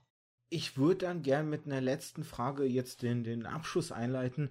Und zwar, jetzt hast du natürlich gesagt, dass einfach gewisse Dinge, die in der Wirklichkeit passieren, ich als vergleichbar deutlich schneller im zeitlichen Ablauf, aber in der Gewaltigkeit ja auch der 11. September ähm, oder halt jetzt eben Corona, die dann natürlich irgendwo in den Werken Spuren hinterlassen. Man sagt ja auch, Kunst ist natürlich auch immer ein Abbild des jeweiligen Zeitgeistes so.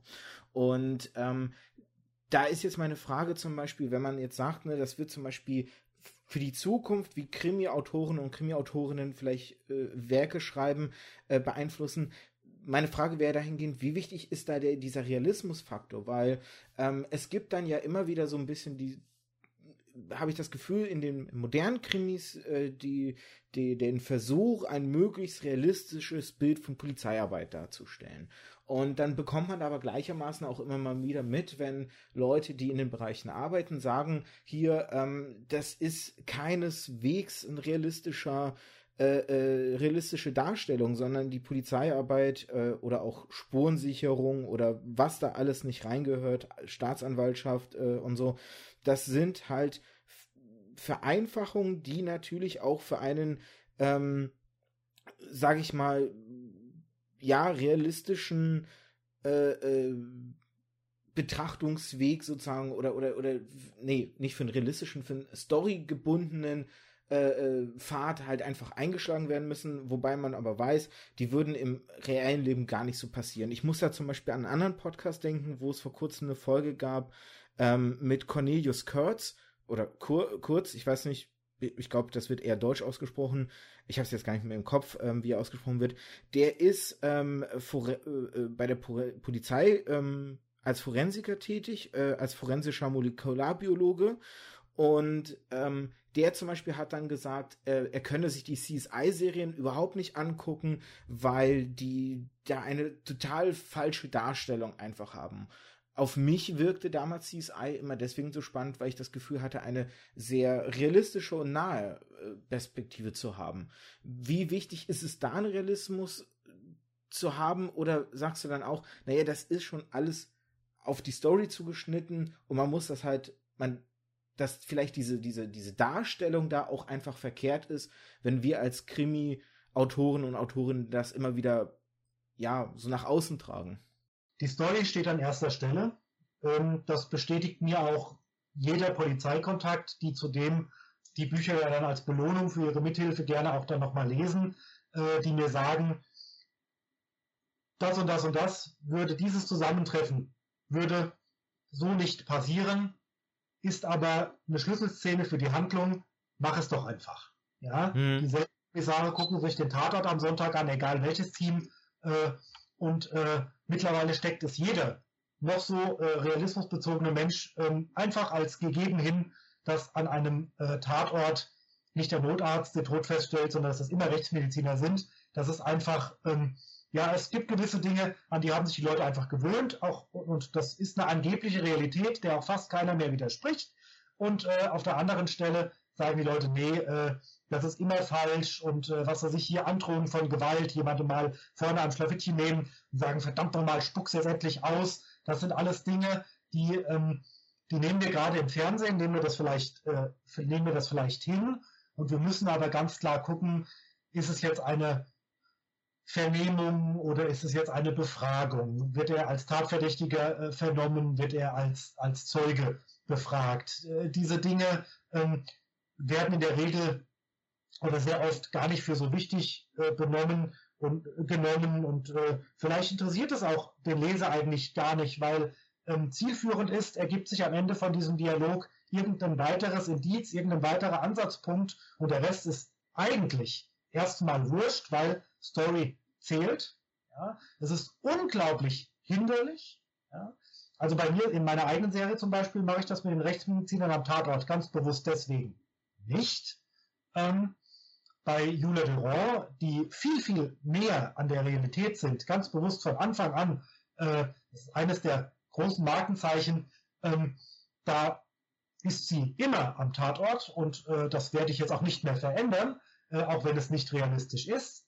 Und ähm, für mich ist unheimlich hinderlich geworden, auch eine Sache, die wir alle hinnehmen, äh, Montagmittags DNA-Analyse ähm, in Auftrag gegeben, ja, Montag in der Nacht ist das Ergebnis da. Das ist so auch nicht realistisch, aber ganz ehrlich, wer will denn im Zeitalter von, von in, in unserem Informationszeitalter äh, tatsächlich noch ähm, drei Tage lang auf irgendein Ergebnis warten, mal abgesehen davon, dass sich diese Entwicklung ja auch praktisch jährlich ändert. Dann die Sache mit den Handys. Ja, jeder hat mittlerweile ein Smartphone. Jedes Smartphone kann man orten. Es ist unglaublich müßig für mich als Schriftsteller, die Dinge ins Klo fallen, irgendwo äh, im Flugzeugmodus äh, irgendwie kaputt äh, zu machen, damit ich nicht permanent, damit ich einen Fall nicht alleine durch die Ortung, wer war wann wo. Stichwort ist ja jetzt auch wieder, war ja im Gespräch wegen Corona jetzt auch, die, die Ortung hm. äh, zu nutzen. Also es ist alles ganz, es sind viele Dinge ganz, ganz einfach oder es wird eben CSI-effektmäßig als, als einfach ähm, angesehen. Und dann ist die Sache, inwieweit lasse ich das zu und inwieweit setze ich das in meine Bücher ein, weil ich mir immer denke, Mensch, ähm, das verändert natürlich die Herangehensweise, ähm, meinen ganzen Storyaufbau. Und ich sage, okay, wir haben in dem Moment, wo wir am Tatort die und die Proben genommen haben, dann fängt die Uhr an zu ticken, ja, und äh, die mittlere Zeitspanne in Büchern ist ein Tag, dann sind die Ergebnisse da. Daran muss ich mich mittlerweile auch halten, egal ob es realistisch ist oder nicht, ähm, weil danach soll die Handlung ja auch weitergehen.